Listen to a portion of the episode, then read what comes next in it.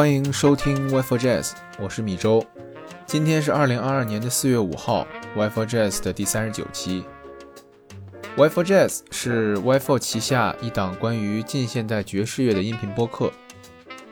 我们主张爵士不应该只是一种音乐类型，它更为当代都市生活提供了一种可以参考的可能性。我们的口号是即兴即合理。我们建议您使用喜马拉雅、网易云音乐、小宇宙 A P P 和 Apple Podcast 收听我们的节目，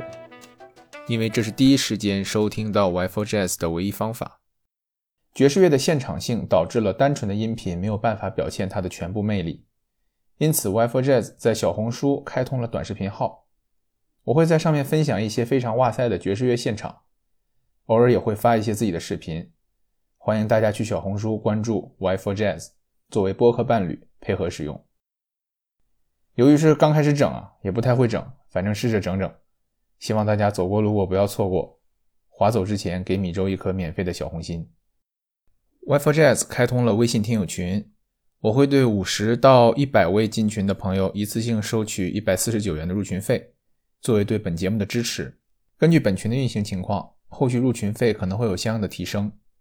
想要进群的朋友可以添加微信号 Y four J Z X Z S， 也就是大写的英文字母 Y 数字四，英文字母 J Z X Z S 全部大写。在确认群规及转账成功之后，我会将你拉入本节目的微信群，详细的进群方式也可参考本节目下面的 show notes。 今天想要跟大家聊一位音乐家，名字叫做 Joe Henderson。 Joe Henderson 一九三七年出生于美国的俄亥俄州，他是家里面五个姐妹和九个兄弟当中的一个孩子。他很早的时候就在父母和哥哥的鼓励下开始接触音乐，他最开始学习的是打鼓，后面又学习了钢琴，最后选择了萨克斯作为他自己的乐器。 Joe Henderson 早年的时候是跟当地的一些钢琴老师和一些音乐老师学习音乐的，直到他后来遇到了 Kenny Dorham。 Kenny Dorham 是一个非常厉害的小号手，他曾经跟 Dizzy Gillespie、 Charlie Parker 都一起演出，在他们的乐队担任很重要的角色。然而 Kenny Dorham 并没有得到相应的名声与荣誉，尽管如此啊，他还是非常喜欢提携新人。在他一九六三年推出的那张 Una Mas 的专辑里面，他把当时四位他非常看好的新人 Joe Henderson、 Herbie Hancock、 Butch Warren 和 Tony Williams 一同带进了纽约，带到了 Blue Notes 这个厂牌。 Joe Henderson 一生应该可以分为三个阶段吧，我觉得第一个阶段就是他跟 Blue Notes 一起合作的时候，他在 Blue Notes 这个厂牌下面完成了自己的第一张录音室专辑 Page One。 这张专辑可以说非常的成功，一经出版呢，就给 Joe Henderson 在爵士乐当中积累了名誉。 Kenny Dorham 在这张专辑里面贡献了所有的小号以及一支爵士标准曲 Blue Bossa， 另外一支爵士标准曲是 Joe Henderson 自己创作的 Recordami。我们一起来听一下 Kenny Dorham、 Joe Henderson、 Blue Bossa。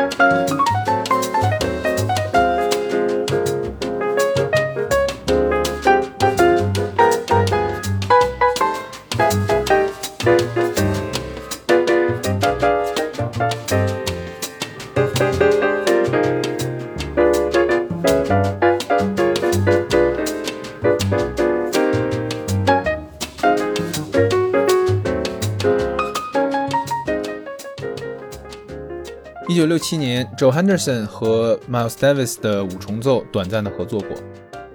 在这次合作期间呢，除了 Joe Henderson 之外，还有 Herbie Hancock 和 Tony Williams， 他们都是被 Kenny Dorham 一起带着进入纽约的爵士圈的。虽然 Joe Henderson 在 Miles Davis 五重奏期间呢，呃，从来没有录过专辑，但是因为可以和 Miles Davis 一同合作，可以上升到这个高度，所以给了 Joe Henderson 往后面发展一个非常好的基石。在 Blue Notes 这段期间啊， Joe Henderson 是非常活跃的，除了自己录制了一些专辑之外呢，他还给其他一些在同时期 Blue Notes 里面非常重要的专辑做过一些 sideman， 比如说 Herbie Hancock The Prisoner。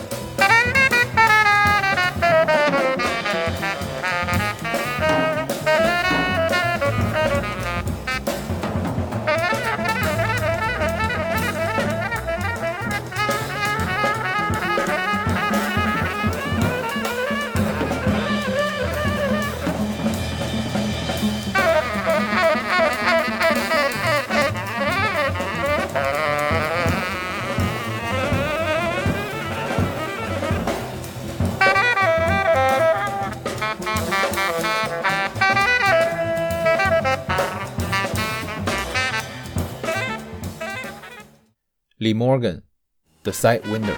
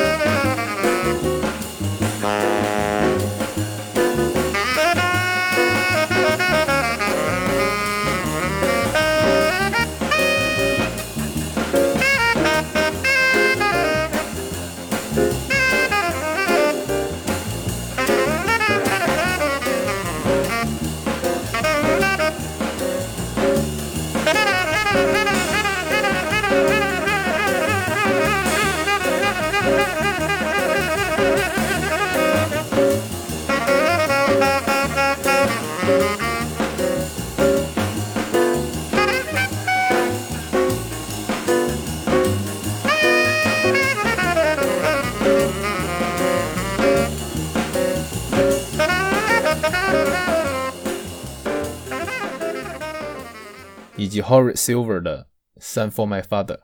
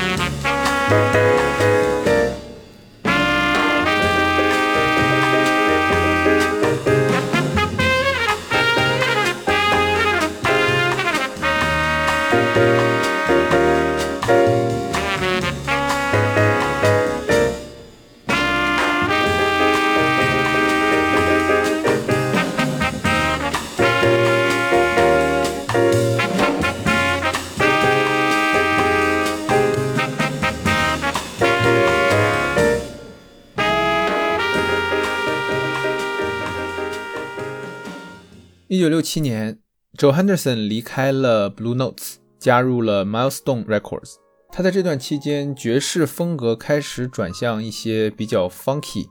呃、比较融合的风格，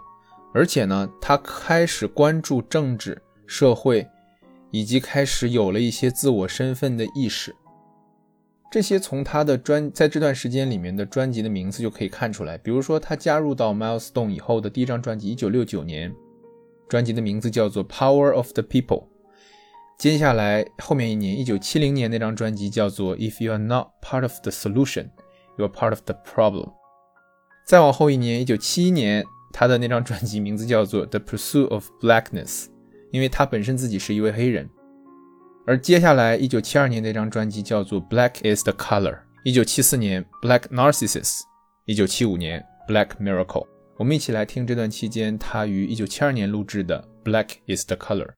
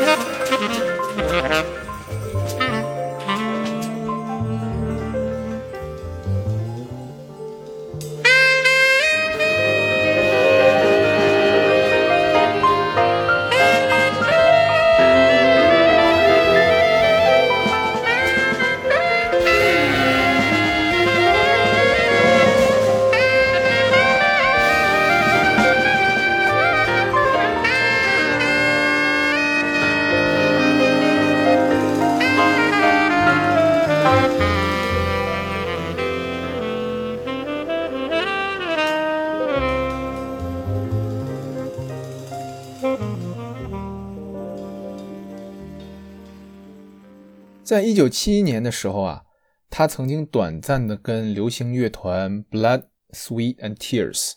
一同工作过一段时间，时间非常非常的短。他在后来回忆自己跟流行乐团这段合作的时候啊，其实也有点把他称之为黑历史的意思，因为他觉得他并不喜欢，他觉得那些乐团每天关注的就是不断的重复自己，然后不断的去坐那种豪华轿车的 limo 嘛，对吧？那种加长的豪华轿车，然后非常非常在意钱，非常在意自己的自己的名声，他觉得这不是他想要的。但是我不知道大家有没有好奇啊，就是说为什么一个爵士音乐萨克斯风手、爵士音乐大师，他可以去想到去跟一个流行乐的一个呃乐队去合作？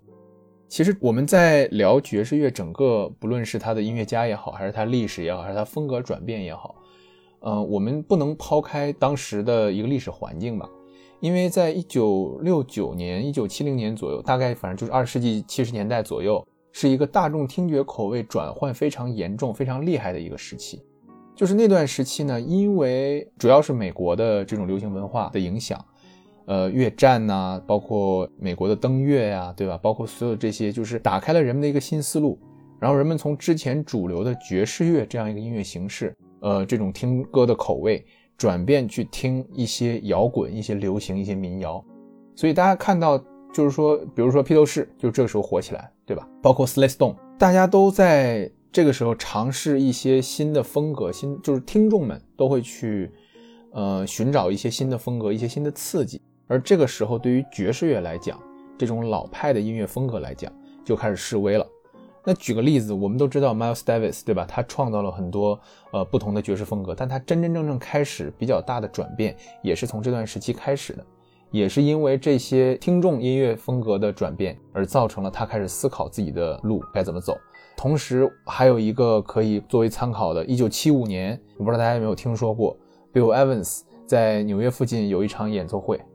Bill Evans 一九七五年他其实已经是很有很有名的一位钢琴爵士钢琴大师了嘛，但是那次演出只卖出去二十张票。所以说大家可以看到，在这种背景下面，二十世纪七十年代左右，大部分的这些爵士音乐家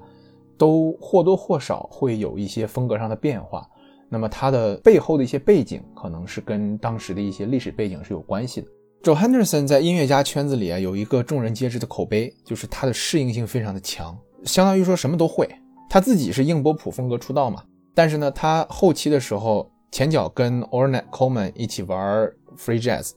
然后反手就跟 Andrew Hill 一起玩前卫爵士。他在一九八零年代与融合爵士大师 Chick Corea 合作，推出了一张专辑 Relaxing at Camaillero。 这张专辑被评论家归类为所谓的前卫硬波普。两个人的 solo 在里面有这种 solo 的对决啊，给人留下非常深刻的印象。我们来一起听一下专辑里面一首曲子 I Todaría la Quiero。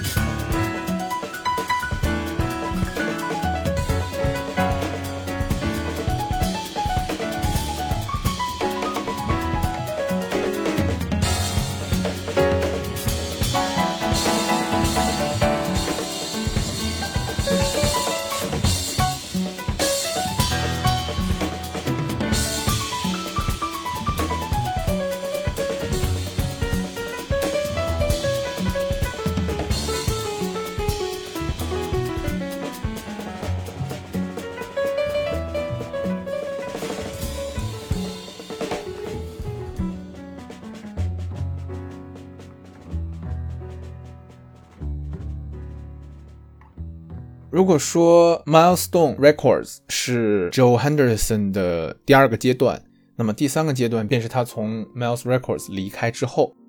一九九一年加入了 Verve Records。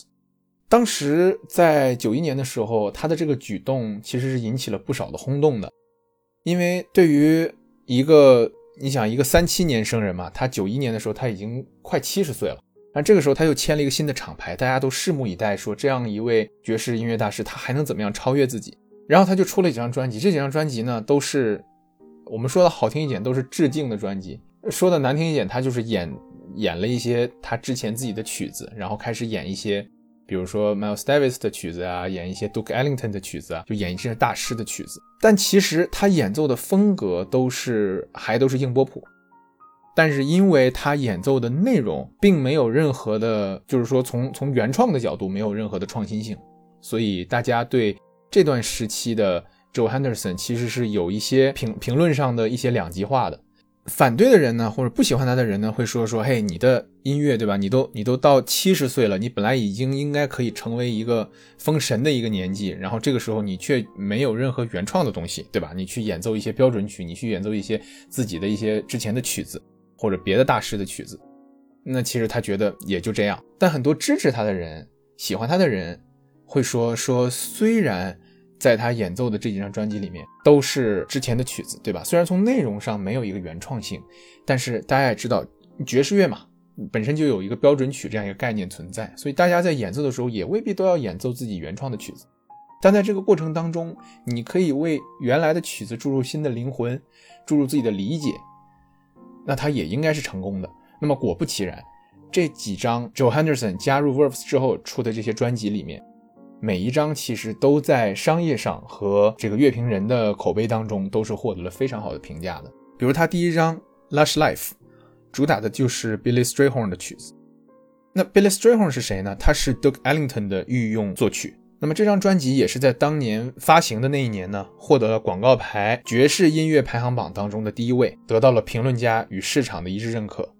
这张专辑到 Joe Henderson 去世那一年一共售出了九万张。我们一起来听一下里面一首曲子，也是 Duke Ellington 的一首名曲《伊斯法罕》。